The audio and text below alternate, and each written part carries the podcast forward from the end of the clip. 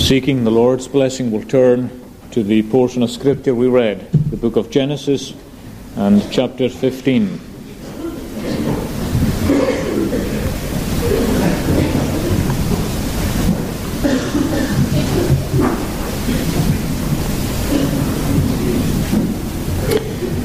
And we'll read again at verse 17. Genesis chapter 15 at verse 17. And it came to pass that when the sun went down and it was dark, behold, a smoking furnace and a burning lamp that passed between those pieces.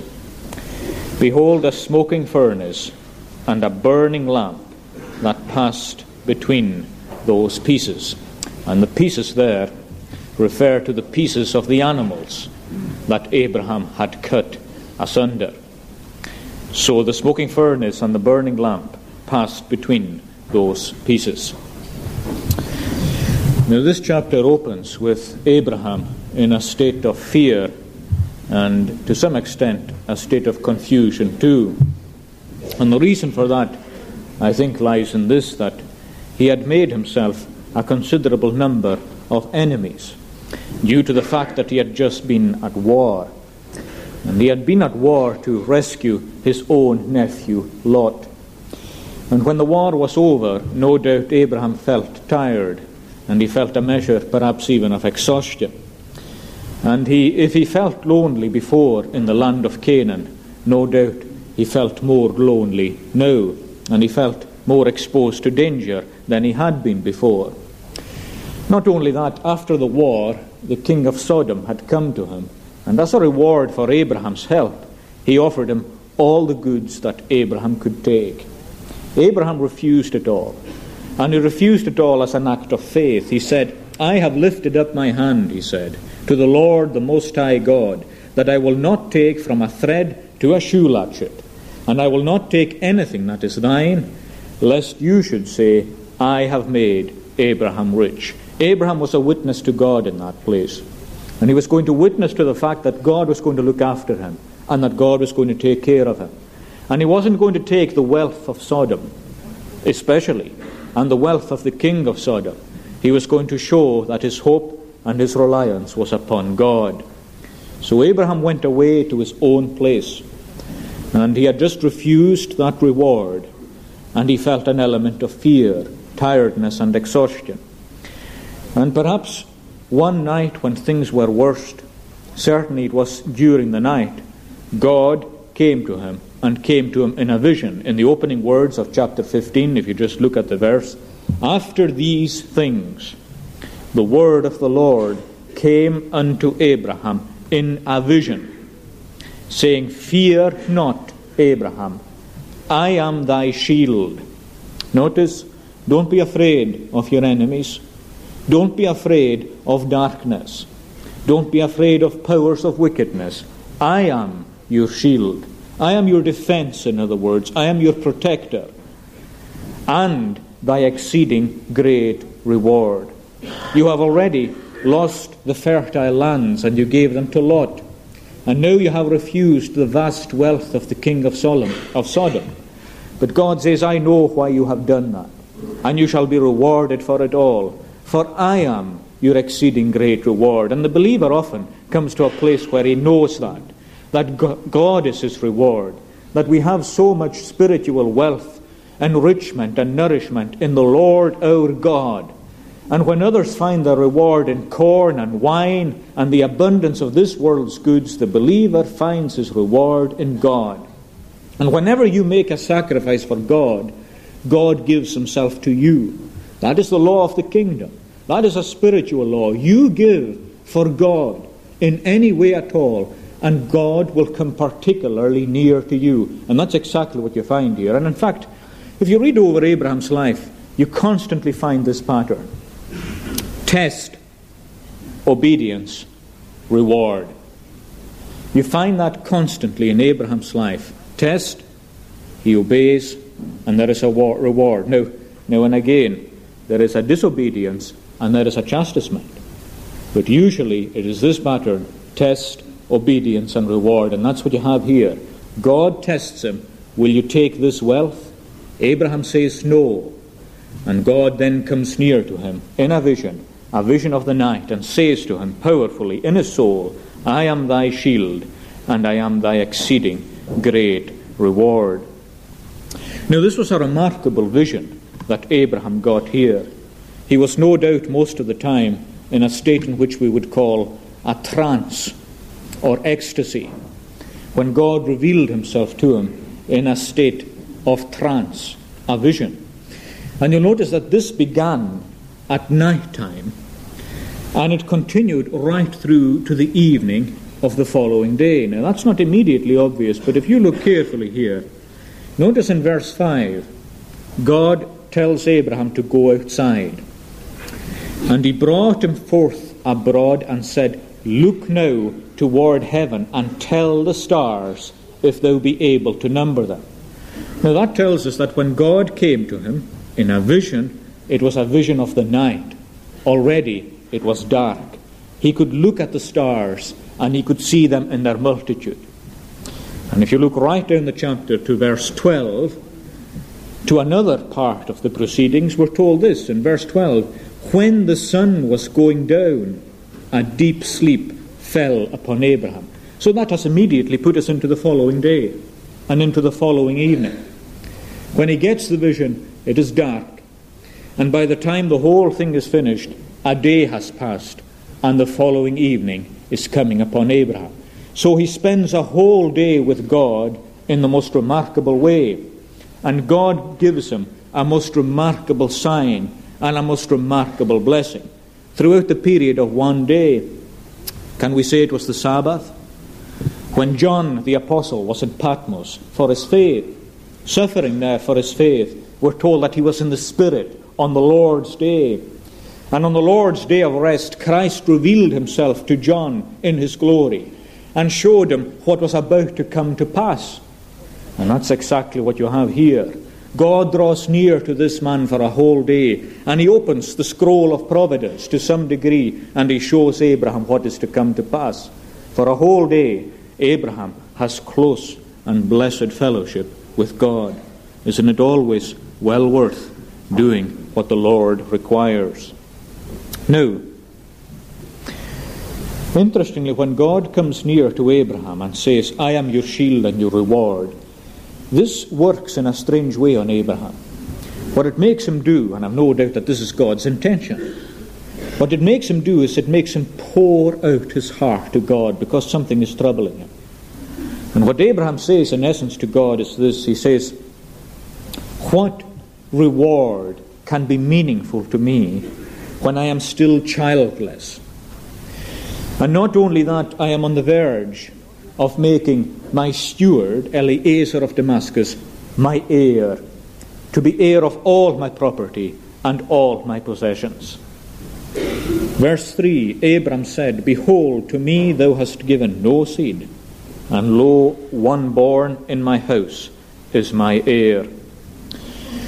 Now, for Abraham, what mattered wasn't material possessions. It wasn't rewards of that kind. It was just one thing, and that was the fulfillment of God's spiritual promises. Abraham wanted a son, a son of blessing, a godly son that would himself be the father of a godly seed that would one day bring the Messiah, the Savior of the world, into the world. That's what Abraham wanted. He looked for spiritual things from his spiritual God, and that was the reward that he had an eye to. And he pours out his heart before God. He's been waiting years for this son, and this son still hasn't appeared. Now, it's interesting that he doesn't pour out his disillusionment to other people. He doesn't try and infect other people with his own disillusionment about the promises of God, as we are sometimes prone to do. What he does is he pours out his heart to God himself. Now, don't you forget that God wants to hear that. I know there's a way in which it is not right to complain, but there is another way in which you absolutely must take your complaints before God. The Lord wants to hear your feelings and your thoughts as they are what time my heart is overwhelmed and in perplexity, do thou me lead unto the rock that higher is than I. Abraham goes with his perplexity to God. Where is my son? Where is the seed? And where is the blessing? For years I've wandered a stranger and a pilgrim in this place. I've fought wars. I've done this and that. But where is the seed? Where is the blessing? And where is the promise? And just to emphasize his own promise, God says to him, No, not Eliezer, he will not be your, your heir, but he that shall come forth out of thine own bowels, or really out of your own inward parts, or if you like, from your own loins. He that shall come forth out of your own inward parts, he shall be thine heir. In other words, Abraham, what I said, I said. I mean what I say, and I say what I mean. And he takes Abraham out of his house. Now, Abraham must have had this vision inside his tent. God takes him out. And in verse 5, he says, Look towards heaven and tell the stars if you are able to number them. And he said to him, So shall your seed be. And you can imagine the wonder of that in a clear Middle, Eastern sky through the night, looking up and seeing the brightness of the stars. You know, it's something that's very often lost in the modern world. I think I mentioned this some time ago. When we're surrounded with street lighting on all sides, you sometimes forget what glory actually belongs to the stars when you see them against the backdrop of the pitch blackness all around. You see it still, of course, in country areas and things of that kind. Very often in cities, this is lost. But when you look up in blackness and you see the wonder and the glory of the stars, and as the psalmist tells us, God created them, He called them forth, and He named them one by one. He knows them, every one of them. From one vast expanse to the other, the Lord who brought them forth named them, and He knows them. Everything about them, so He says, shall your seed be. In other words, I have called them forth too. I know your children, and I know your seed. And of course, it refers to spiritual children, spiritual seed. I have named them, even now, one by one. They are in my covenant, all of them, and they shall be born, and they shall be saved, and they shall all be taken to glory. No, Abraham, the Son shall come forth out of your own bowels.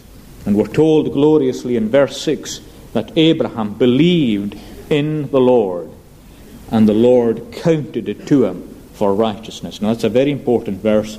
I'll come back to it later on. Abraham just believed God, and that was counted to him as his righteousness. That made him a good man. That made him an upright man. That made him a man justified with God, that he just believed what God said. Abraham believed God, and it was counted to him for righteousness. But you know, it wasn't finished at that.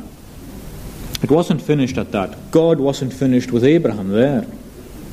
Because what the Lord does is He gives Abraham a sign that all this is going to come to pass. And the sign is one of the most remarkable signs that we have anywhere in the whole of the Scriptures.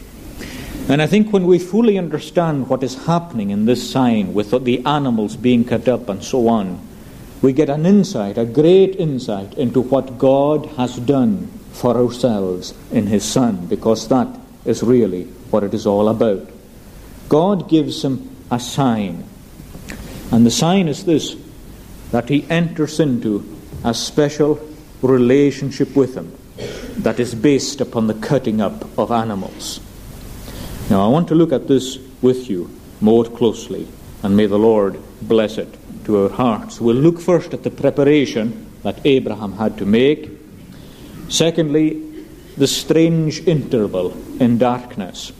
And then, thirdly and especially, the way that this covenant is sealed. And that's the words of our text in verse 17. This is the sealing or the ratification of the covenant.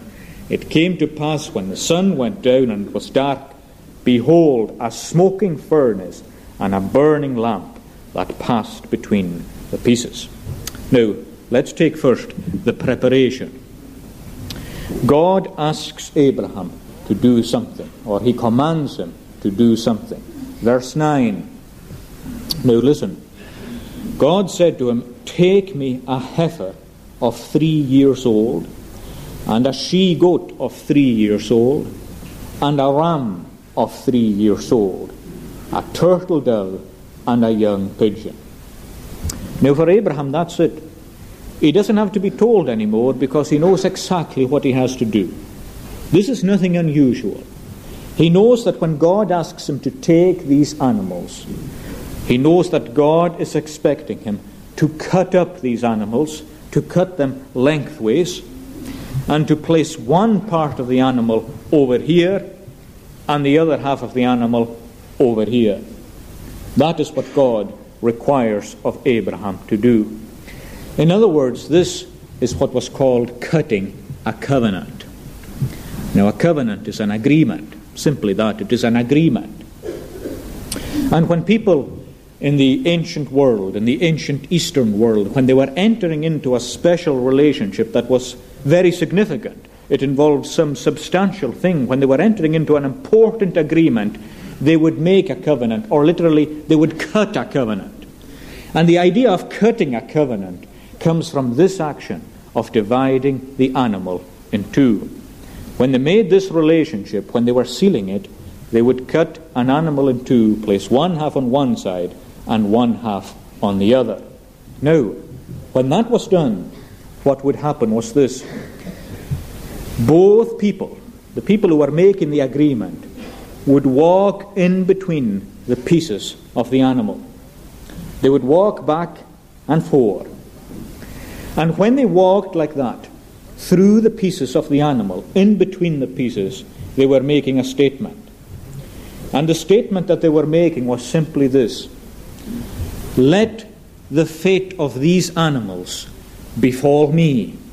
May I be slain, even as they are slain, if I do not keep my covenant, if I do not fulfill my obligations and do my side of it, then may I be slain, may I be devoured, or may I be destroyed. And that's what always happened. The pieces were set apart, and the two parties walked in the midst of them. Let it be me if I don't fulfill it. Now, this is an awful thing.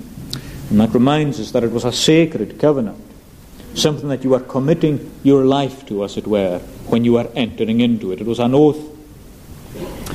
Now, the strange thing about it, when Abraham does all that here, is this that nobody walks in between the pieces.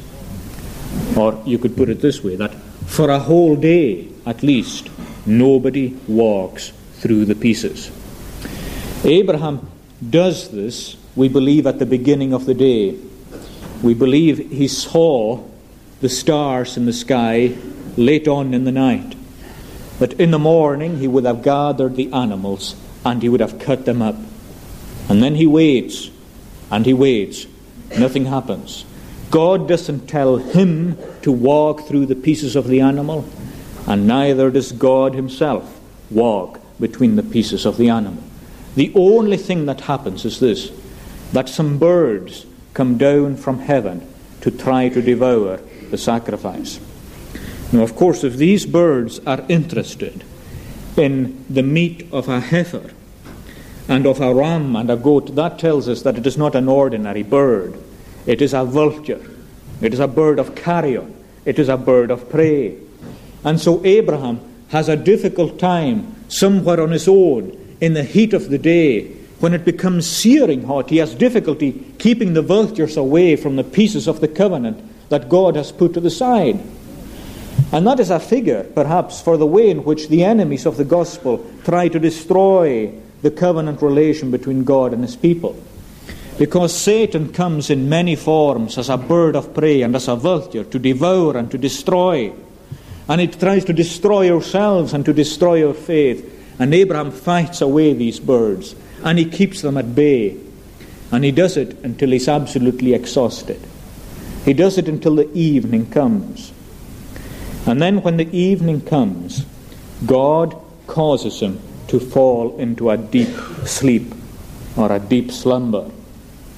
You'll notice in verse 12, we'll read verses 11 and 12. And when the fowls came down upon the carcasses, Abraham drove them away. And when the sun was going down, a deep sleep fell upon Abraham, and lo, a horror of great darkness fell upon him. And when this horror came upon him, it was a strange thing. Abraham was brought into a deep sleep and he felt terror. He felt a sense of terror. And when he felt that sense of terror, God said to him, Your people, your spiritual children, are going to be strangers for 400 years in a strange land. But afterwards, I'll bring them out.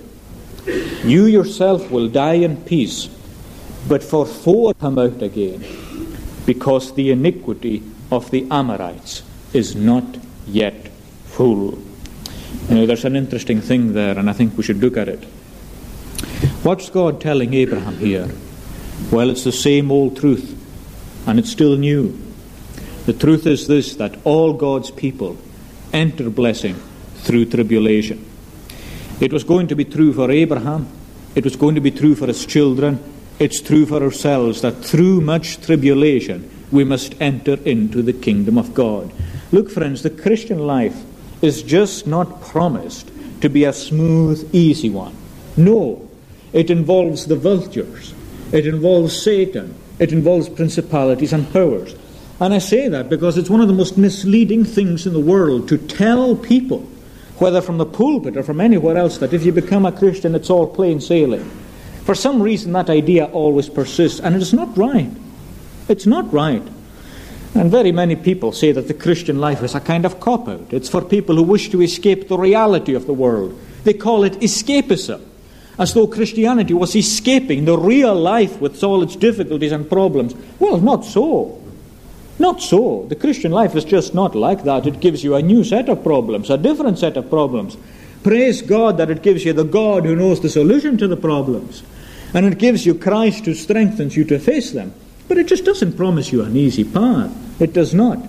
It requires putting a cross on your back. It requires taking footsteps behind the Lord Jesus Christ.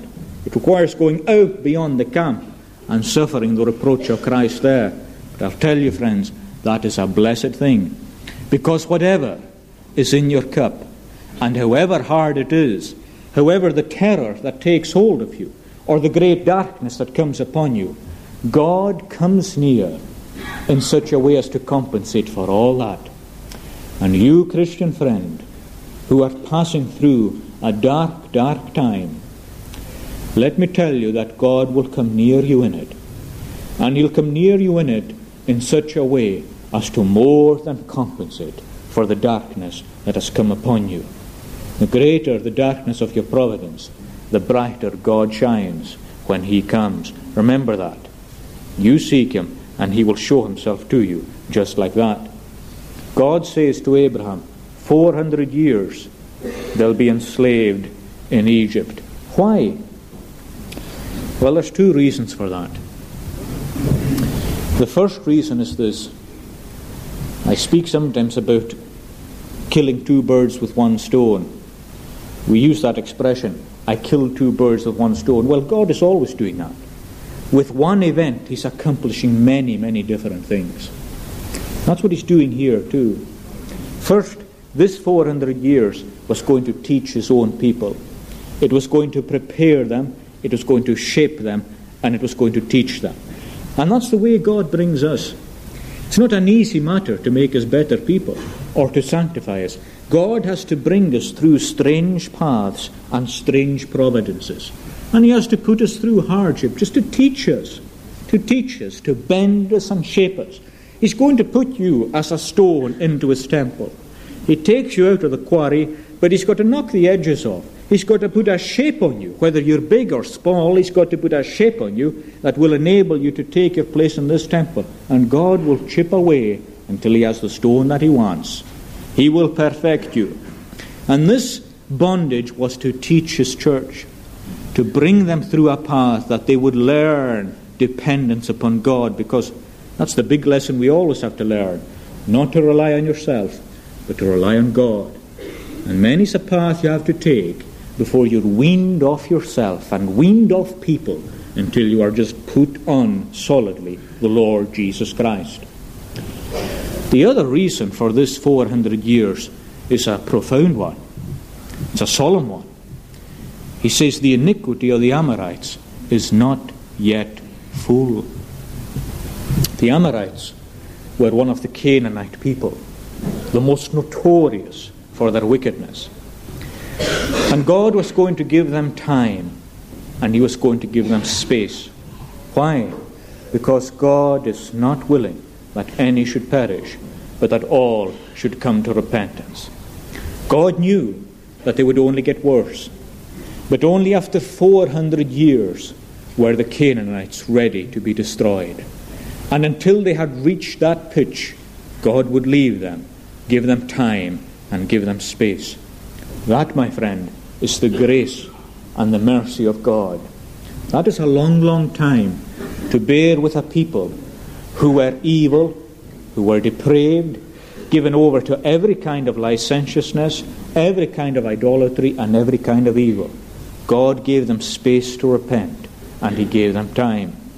Put that to yourself as an individual. Have you ever thought that God is giving you time?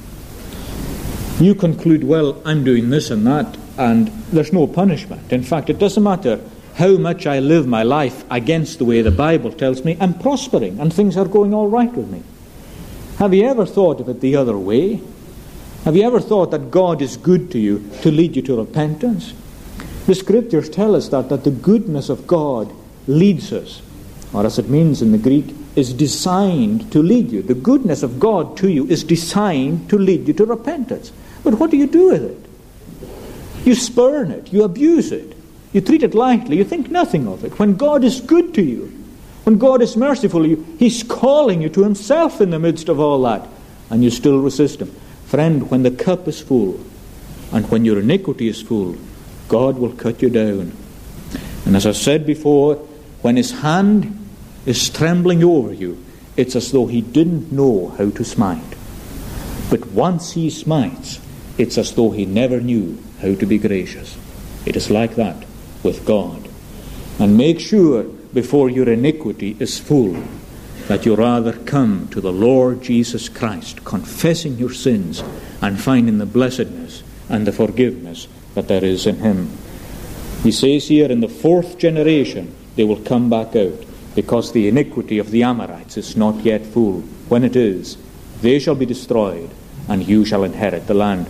Just one last wee word on this. Um, God gives promises like this, and they do good for his people for years to come. I was talking recently to someone who said that he had heard promises when he was just a young Christian, and only now was he feeding on them.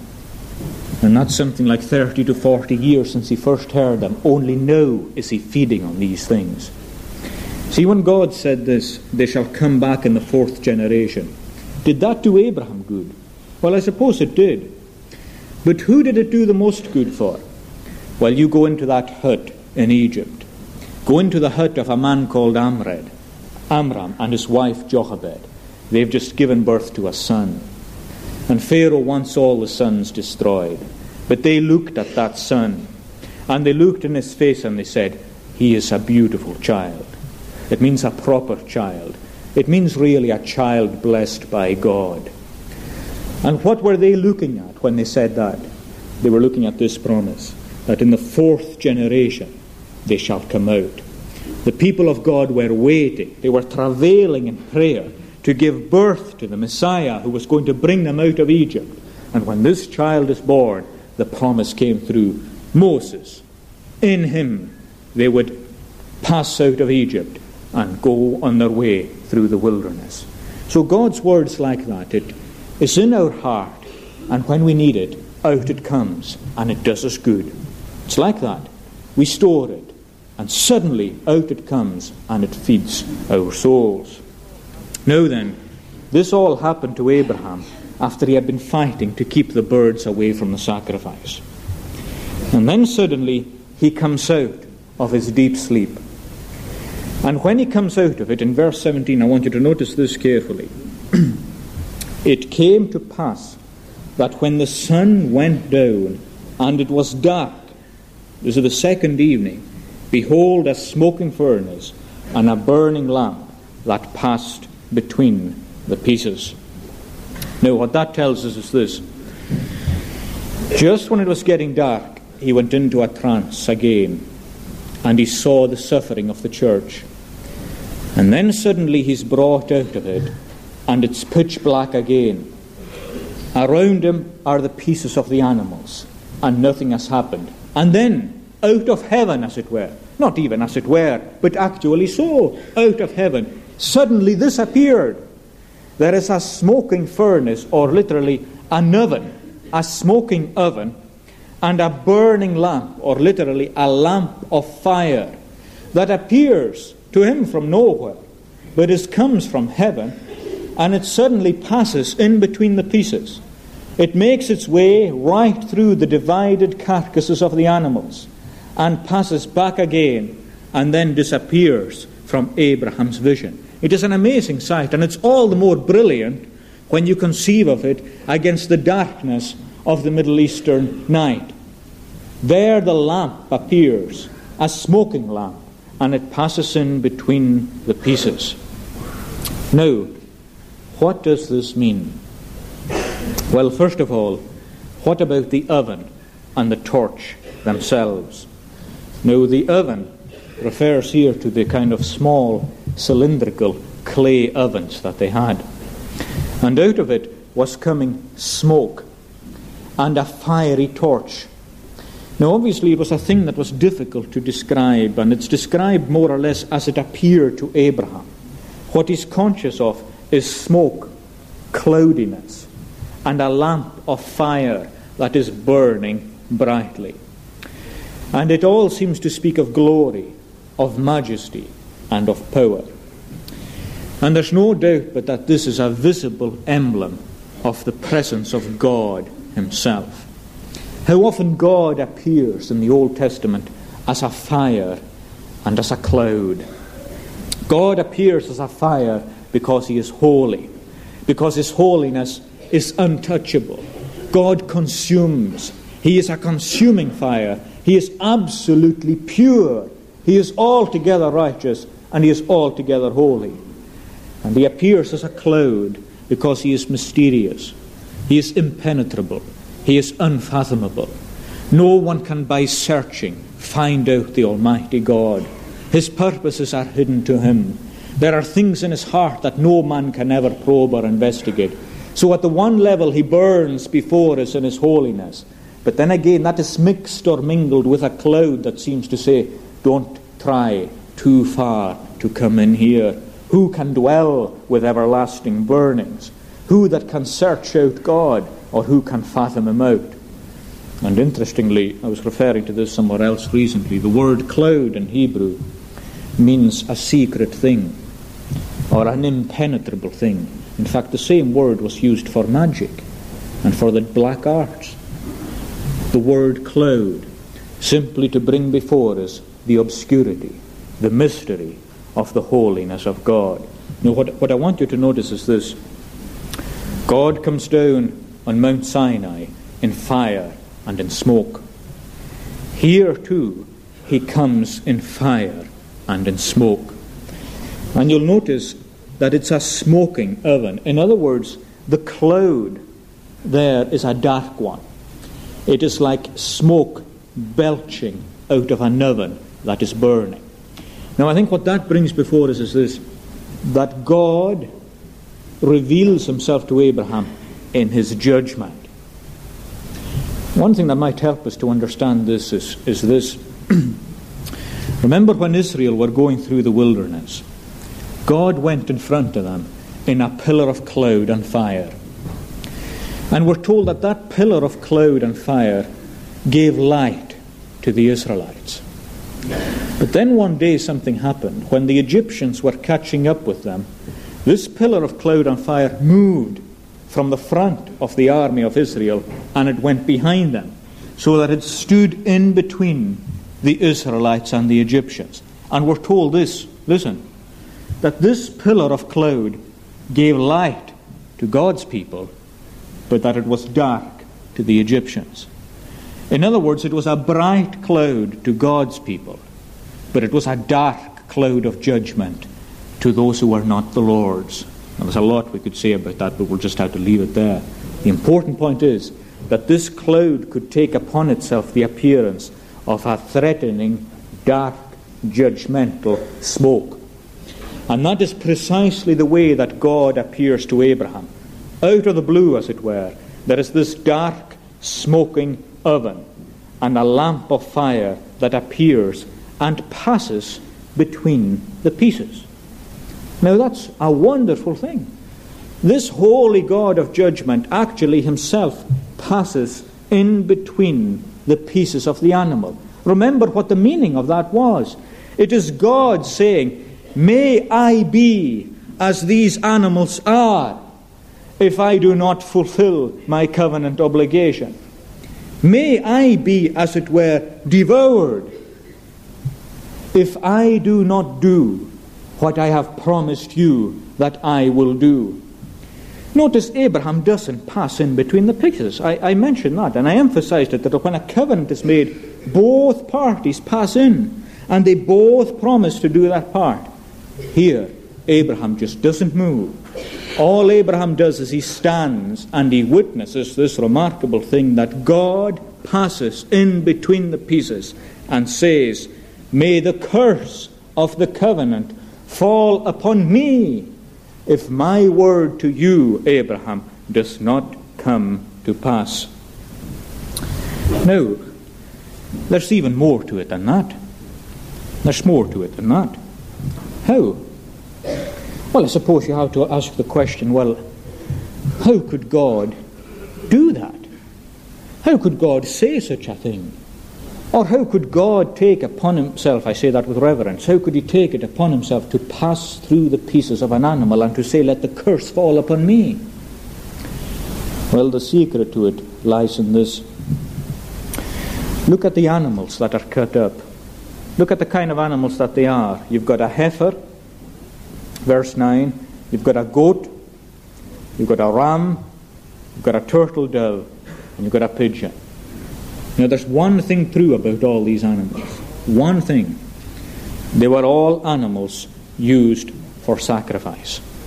The heifer, the ram, the turtle dove, the pigeon, the goat, they were all clean sacrificial animals.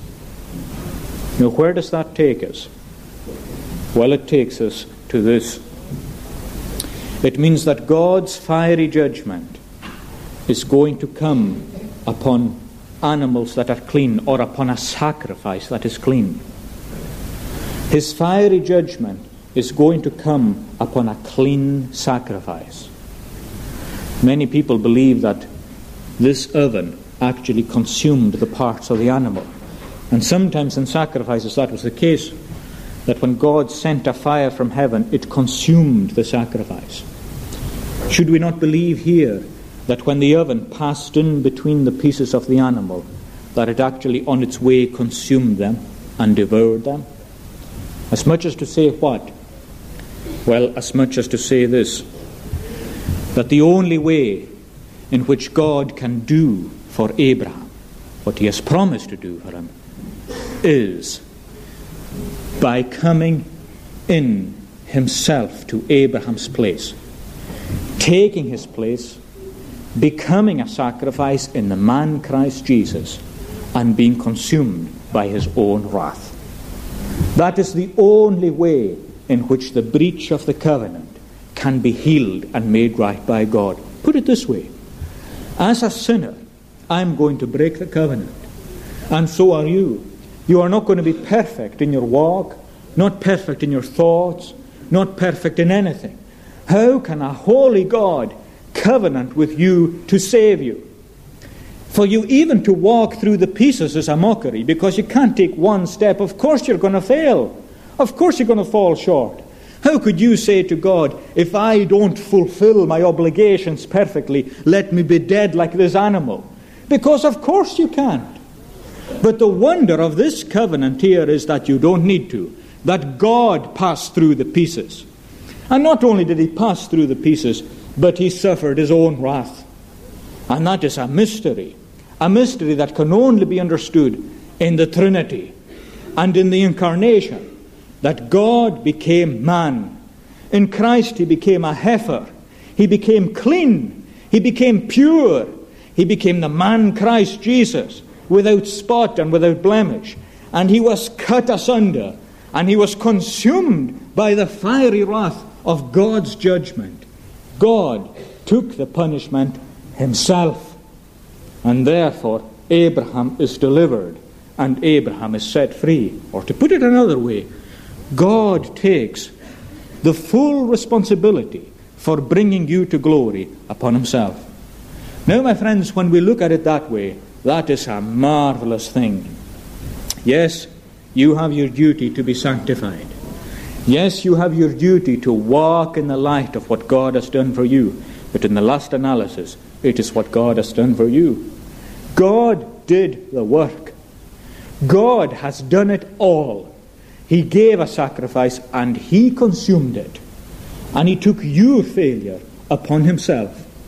He's done it all. And that, I think, reflects back on verse 6, where we're told that He believed in the Lord, and the Lord counted it to Him for righteousness. It only remains for you, in other words, to receive what God has done. That verse is so simple, I stumble at it. I want, it, I want it complicated. I expect the thing to be complicated. I expect it to be mighty complicated when it involves my salvation. But it is this profoundly simple that God has done the work, and it is for you to believe it, and in believing it, to receive it. Abraham believed, and that's counted to him for righteousness. It's reckoned as righteousness. If you just accept this as true and right, God will reckon it to you also for righteousness. And you say, well, surely something more. No, nothing more. Are you suggesting an inadequacy in the sacrifice? Are you suggesting that when God passed between the pieces, that wasn't enough? That you should have passed between the pieces too? Ah, my friend, He passed between the pieces, and you need not pass between them. That's the gospel. The gospel is not about what I do for God to save myself, it is about what God has done for me. The wonder of that, the glory of that, it's what God has done for you. And listen, friend, He's offering it to you. He's offering it to you, what He has done for you. Last of all, let me relate it to something else. Let's go to the new covenant. Go to the upper room, and Christ is there with his apostles. And he takes the bread, which is his own body, and he breaks his own body in pieces. And he says, Take, eat, this do in remembrance of me. Notice, take and eat his body. He broke it. And what he says to you is, Take it and eat it. And do that in remembrance of me. As often as you eat it, every time you do so, do it in remembrance of me. I've done the work, not you. You receive it, receive the blessings, and remember it forevermore. My friend, don't reject the gospel because it's difficult. No, no, my friend. It is presented to you like that. Take it, eat it, and receive it. And may the Lord enable us to do that. Let